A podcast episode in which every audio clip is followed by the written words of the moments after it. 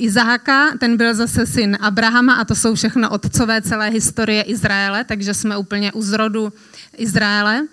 A Jakob eh, měl takové hezké jméno, Odje. Nám by se třeba hodil do rodiny. My jsme všichni Odje.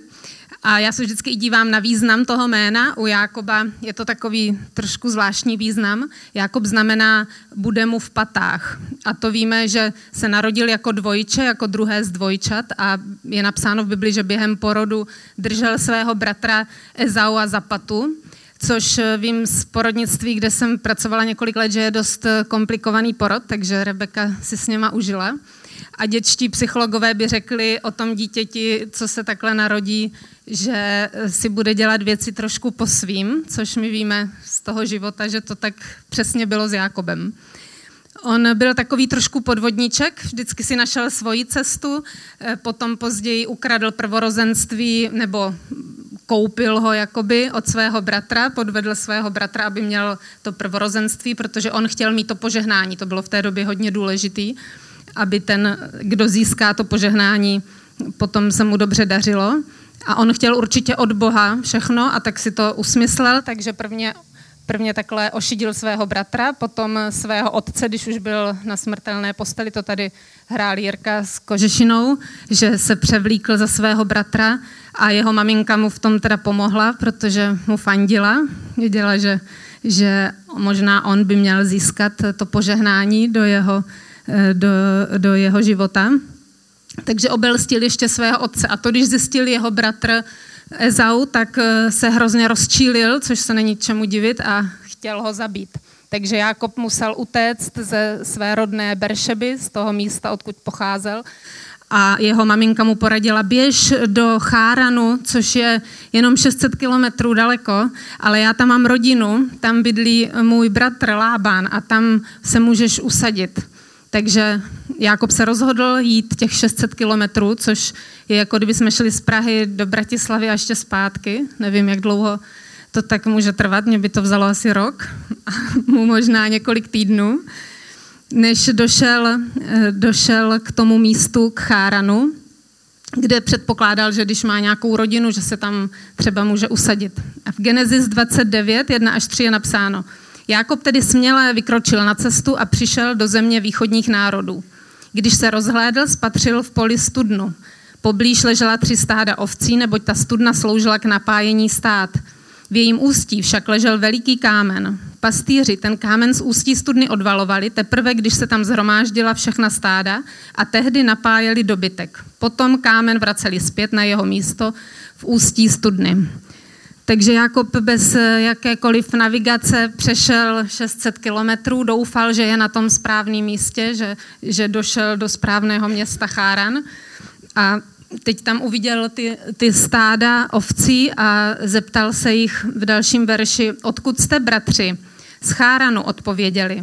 A znáte Lábana syna Náchorova? Zeptal se jich. Známe, odpověděli. Zeptal se jich, daří se mu dobře? Ano.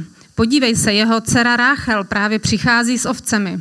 Na to jim řekl, do večera ještě daleko, teď přece není čas hánět dobytek. Napojte ovce a jděte ještě pást. To nejde, odpověděli. Budeme moci napojit ovce teprve, až se zhromáždí všechna stáda a odvalí se kámen z ústí studny.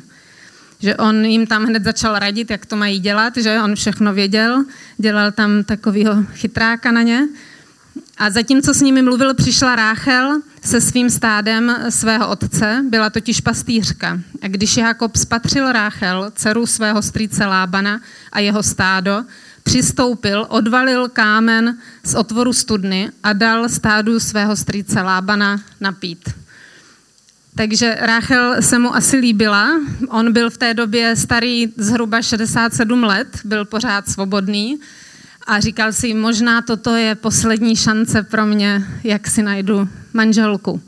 Věděl, že, že eh, tady má být, že tohle je to místo, zjistil, že se daří dobře jeho strýci, že dokonce má majetek, když má tolik eh, stát ovcí, takže eh, byl spokojený, že našel to, co hledal a když uviděl ještě Ráchel, tak byl ještě spokojenější, protože, jak pak zjistíme, Ráchel byla, Ráchel byla velmi krásná. Ve verši 11 je napsáno, na to Ráchel políbil a hlasitě se rozplakal štěstím. Určitě. Takže prvně on na ní zkoušel ty svaly, že tam odvalí ten kámen, říkal si, to by mohlo zafungovat, to na nás holky někdy působí, když potřebujeme jako ochranu. A potom se tam najednou před ní rozplakal, takže to na ní určitě muselo dobře zapůsobit. Najednou tam vidí chlapa, který tam pláče. Ale on byl dojatý. On byl dojatý štěstím, protože už si nemyslel, že Bůh je s ním po tom všem, co provedl. Věděl, že úplně nemá čistý svědomí před Bohem, po tom, co udělal svému bratrovi, svému otci a po té dlouhé cestě, kdy ani si nebyl jistý, jestli vlastně jde správně, najednou byl překvapený a dojatý, že Bůh je s ním, že je na jeho straně. Že to bylo určitě pro něho velký neočekávaný požehnání. A my se někdy takhle můžeme cítit, nečekáme třeba v té situaci, že, že je Bůh s náma, myslíme si, že nás vede nějak jinak, nebo máme svoji představu, ale Bůh ví vždycky, jak je to pro nás nejlepší a kdy je ten správný čas. Stejně on na nás myslí a, a vede nás. Já si pamatuju, když eh, jsem byla asi roka půl eh, věřící, tak jsem se, nevím proč, jsem se začala modlit za manžela a měla jsem takový dojem, že Bůh mi ukázal jako odpověď, ať jdu na biblickou školu, ať se odstěhuju z Brna do Prahy a jdu na biblickou školu a já jsem se hrozně zlobila. Říkala jsem, bože, ale já se modlím úplně za něco jiného. Jaký to má výsledek? A pak jsem pochopila, že po, po roce, že to byl výborný nápad, protože ve stejnou dobu byl i Jirka na biblické škole, ale ve Švédsku, my jsme se neznali a pak, až jsme se oba setkali v Brně po tom roce, tak jsme spolu začali chodit. Takže to bylo takové neočekávané požehnání, když někdy tak třeba necítíme, že to je požehnání, ale je to.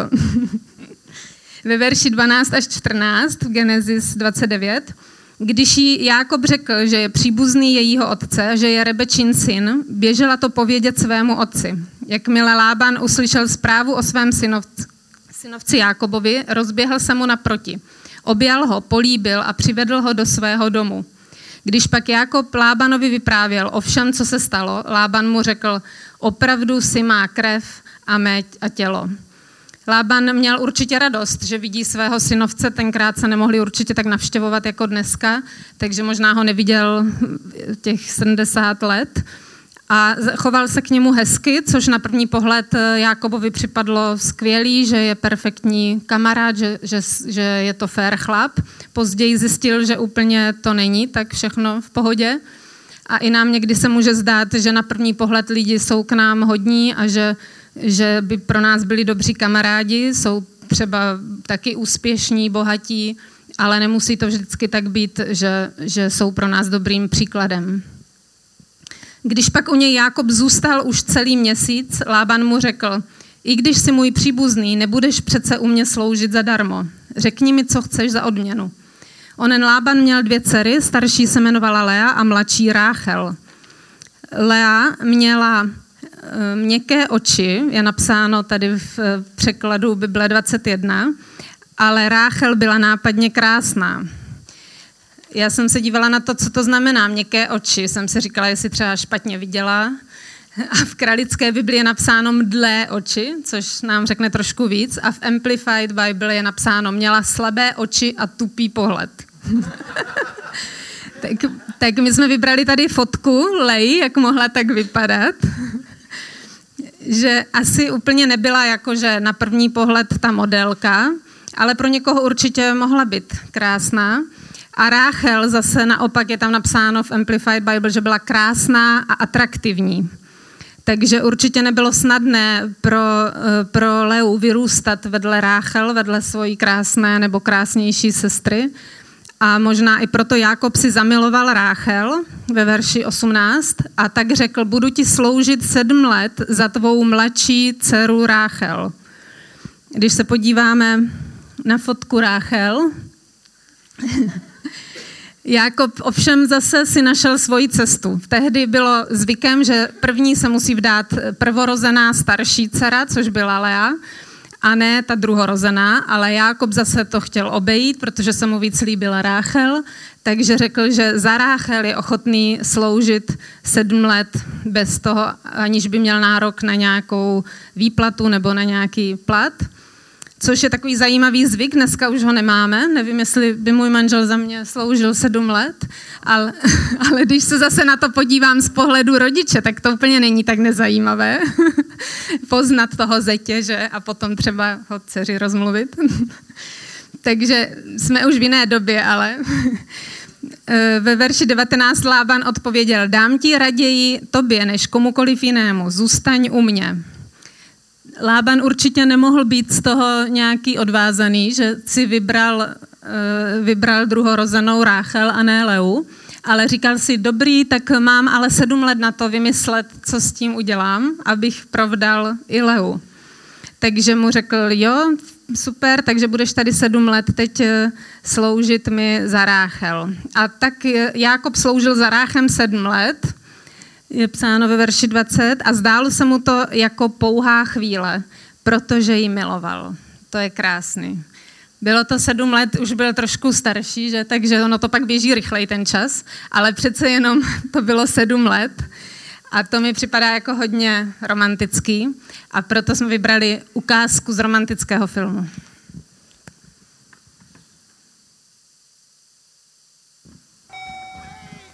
Já tam jdu.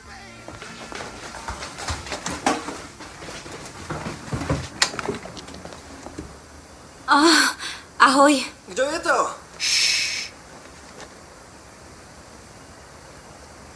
Jenom koledníci. Tak jim dej pětku a pošli je do háje.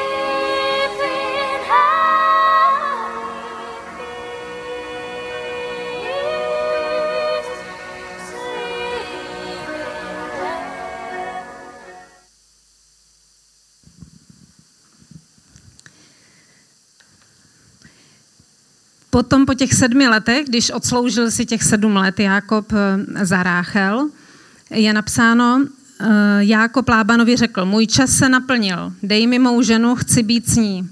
Lában tedy zhromáždil všechny místní muže, vystrojil hostinu velkou, večer pak eh, ale vzal svou dceru Léu, přivedl ji k Jákobovi a ten s ní spal. Takže Jákob odsloužil těch sedm let, těšil se, že konečně dostane Ráchel, Ovšem trošku to přepískl s tou oslavou, že což Lában plánoval určitě, že tam bylo spousta lidí, spousta jídla i pití. A Lában byl tak opilý, že si nevšiml, že spal s jinou ženou.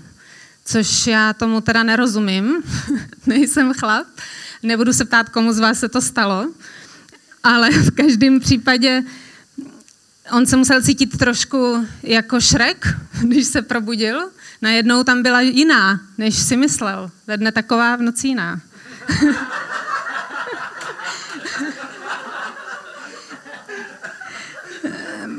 Původně jsem četla Bibli poprvé, tak jsem si říkala, no tak to je jasný, on byl tak opilý, že lehl, padl, spal a ráno se probudil a jenom tam ležela, jakože nic nebylo. Ale v Amplified Bible je to zase napsáno jasně, že měli sex. Takže on si nějak nevšiml, po sedmi letech, kdy vedle ní byl, snažil se určitě být v její blízkosti, když se mu tak líbila, musel vědět, jak voní, jak vypadá, navíc vypadala asi trošku jinak, než ta její sestra, tak si toho prostě v noci nevšiml. Tak eh, nějak se to stalo. A e, ráno potom, ještě Lában e, ve verši 29 je na, e, 24 je napsáno, Lában tenkrát své dceři Lé daroval také svou otrokyni Zilpu jako děvečku. A ráno Jákob se rozčílil. Co jsi mi to udělal? Ptal se Lábana. Co pak jsem ti nesloužil za Ráchel? Proč si mě obelstil? Najednou Jákob eh, se probudil a byl v šoku, že taky někdo jiný podvedl jeho. Jeho, který on je tak prostě bezchybný a nikdy nikomu by nic takového neudělal. Je šokovaný, že si to někdo dovolil taky k němu. Takže eh, šel za Lábanem, že se ho ptát, ale to byl jen výsledek toho, co on rozsíval, protože v Galackým 6.7 je napsáno, nepleťte se Boha, nikdo neošálí, člověk sklidí to, co zasel. Takže to se samozřejmě může stát eh, i nám, když bychom podváděli. Nemusí to být eh, hnedka s nějakým partnerem, ale třeba eh, v práci nebo v daních, tak se nám to taky může stát, že sklidíme potom, co zasíváme. Lában mu na to řekl, v našem kraji není zvykem vdávat mladší dříve než prvorozené. Až s ní strávíš svatební týden, což ať už znamená cokoliv, dáme ti i tu druhou za to, že mi budeš sloužit dalších sedm let.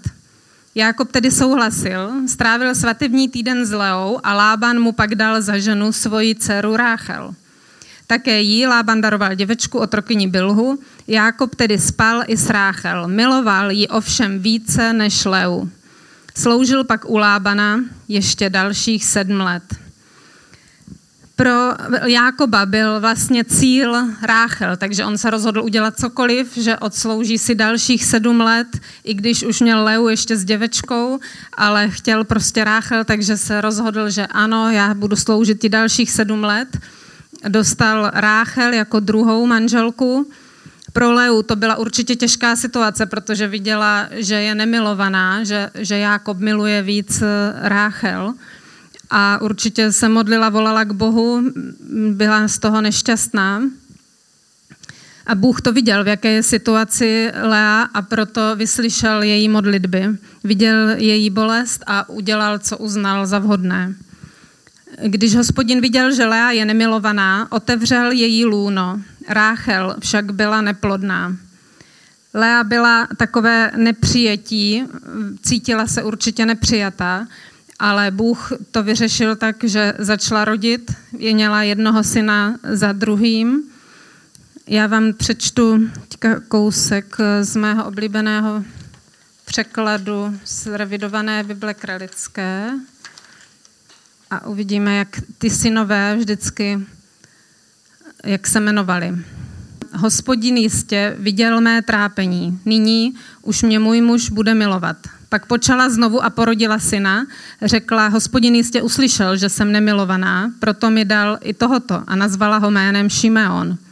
Potom opět počala a porodila syna. Řekla, nyní se již ke mně můj manžel připojí, neboť se mu porodila tři syny. Proto byl nazván jménem Léví. A počala znovu, porodila syna a řekla, nyní budu chválit hospodina. Proto ho nazvala jménem Juda, což znamená chvála a potom přestala rodit. Pak měla ještě další e, děti přes, skrze svoji otrokyni Zilpu později, ale my víme, že i samozřejmě Ráchel se určitě modlila a očekávala děti od Jákoba. Chtěla také mu porodit syny dál v 30. kapitole. Když Ráchel viděla, že Jákobovi nerodí, záviděla své sestře a řekla Jákobovi, dej mi syny, jestli nedáš, umřu.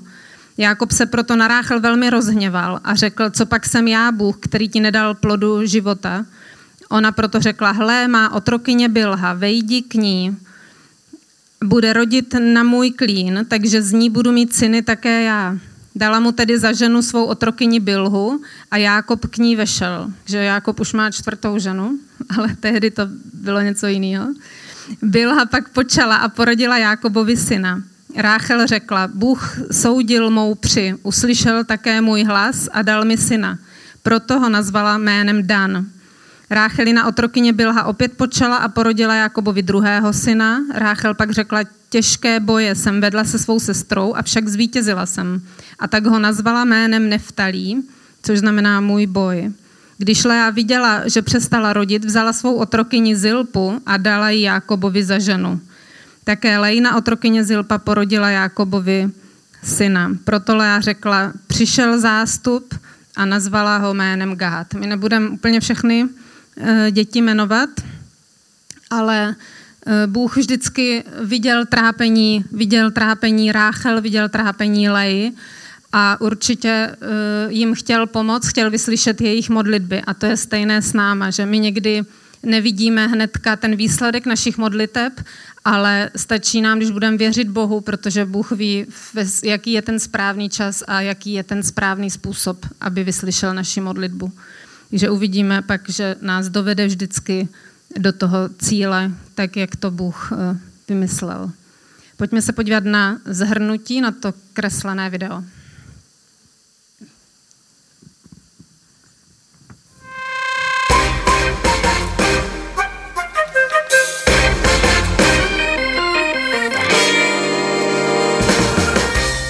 Jacob was en route to keep out of his brother Esau's way. Because he wanted to kill him. That's not so nice. So Jacob went to his relatives and fell madly in love with the beautiful Rachel. Her father Laban consented to the marriage if Jacob was ready to work for free for seven years. And isn't love so nice? The years passed by so quickly and he married her. At least that is what he thought. For she was so veiled and he was so tipsy that he didn't notice he had been given her older sister Leah. Unfortunately, she was not so pretty, so anger was pre programmed. After another deal with Laban and another seven years of enforced labor, he was then given the correct wife in addition to the first one. What a kinship! However, Jacob's favorite wife, Rachel, didn't have any children. Instead, the not so pretty Leah had one after another, son after son. Rachel found this daft. She gave Jacob her maid for a quick encounter so that she would at least have one child. Thus, Jacob was given wife number three. When Leah was no longer able to have children, she handed over her mate. Wife number four. What a chaos! But despite this, God heard the constant plead of both sisters. After Leah gave Jacob another son, he also gave Rachel a long desired own offspring, Joseph. Bůh nakonec vyslyšel samozřejmě i Ráchel. Bůh eh, pamatoval na Ráchel, vyslyšel ji také, otevřel její luno. Počala tedy a porodila syna. Řekla, Bůh mě zbavil mé hanby. A tak mu dala jméno Jozef, což znamená přídavek. Neboť řekla, kéž mi hospodin přidá dalšího syna. A jí se pak ještě narodil Benjamin. To víme. Ale Bůh eh, vlastně musel vyslyšet i Ráchel, i Leu, které mezi sebou bojovali a obě dvě se modlili k Bohu, takže Bůh nezapomněl ani na jednu z nich, viděl jejich trápení i její snahu, Ráchel taky. A když viděl, že je ten správný čas, tak jednal. Všechny ty věci jako lásku, přízeň, vyslyšení, chválu, to, co, jak se jmenují ty synové, to chtěli získat od člověka, od Jákoba, ale všechny tady ty věci jako přijetí, blízkost, může naši duši dát skutečně jenom Bůh a uspokojit naši duši může jenom Bůh, protože skutečná láska je Ježíš. To je ten, kdo tě opravdu miluje. A Bůh je někdy žárlivý Bůh a nedovolí nám zaměnit lásku ke stvořiteli za lásku ke stvoření. Proto to takhle nakonec dopadlo. Pojďme se modlit. Ježíši, prosím tě, odpust nám, když hledáme všechny tady ty hezké věci od lidí a z tohoto světa zapomínáme na tebe. Děkujeme ti, že ty nám dáváš lásku, přijetí, blízkost, přízeň. Děkujeme, že nás uzdravuješ a naplňuješ tu prázdnotu v naší duši, tu, kterou můžeš naplnit jenom ty. Jestli chcete se modlit se mnou, můžeme ještě se modlit jednu modlitbu. Nebeský Otče, ty mě dokonale znáš. Znáš mé vítězství, radosti, boje i strachy. Stojím před tebou taková, jaká jsem. Ty znáš mé jméno. Já jsem se tě chytila za ruku a já tě nepustím. Potřebuji tvoje požehnání. Každý den. A teď ho přijímám. Děkuji ti. Amen.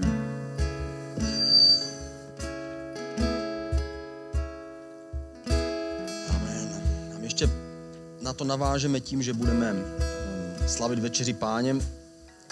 Ten příběh Jákoba je vlastně o člověku, který chce brát předtím, než by dával.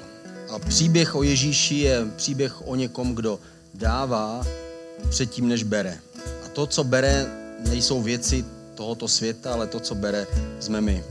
Středem starého zákona je oběť, je tam chrám, kde obětovali ty zvířata. Bylo to všechno jenom jako stín a předzvěst toho nového zákona. Středem nového zákona je taky oběť, je to oběť Ježíše. A jiné, jiný význam slova obětovat se je, znamená nabídnout sám sebe. To znamená dát sám sebe k dispozici. Když obětovali zvířata, tak je dávali na ten oltář k dispozici Bohu a jeho odpuštění. Když Ježíš dal sám sebe, tak dal sám sebe smrti a nám. A stejně tak my, když přijímáme večeři páně, tak my tím přijímáme toho nabízeného Ježíše. Ježíš se nabídl, on řekl, vemte kalich, je to moje krev, smlouva mé krvi, jeste chleba, je to moje tělo, které se za vás vydává. Je to vlastně oběť, která se vás, vám dává, je to, že nám nabízí sám sebe. A my přijímáme, i ve večeři páně přijímáme jeho oběť, ale nejenom to, ale i my tím nabízíme sami sebe. My říkáme, Bože, ať se stane tvoje vůle v našem životě, ať se stane tvoje vůle v mém životě, ať je to cokoliv, ať je to cokoliv, co má přijít, ať to přijde. A říkáme, jsme ochotní jít tou cestou kříže a dát, dát tobě přednost a tvé vůli před tou naší vůli. A to je, když přijímáme my, eh, my večeři páně, my teď budeme slavit společně, je tady víno, je tady chleba. Ježíš tu noc, kdy byl zrazen, řekl, jeste, to je mé tělo, píte, to je má krev, která se vás, za vás prolévá a ten, kdo to bude dělat, tak bude žít na věky. Pojďme společně slavit.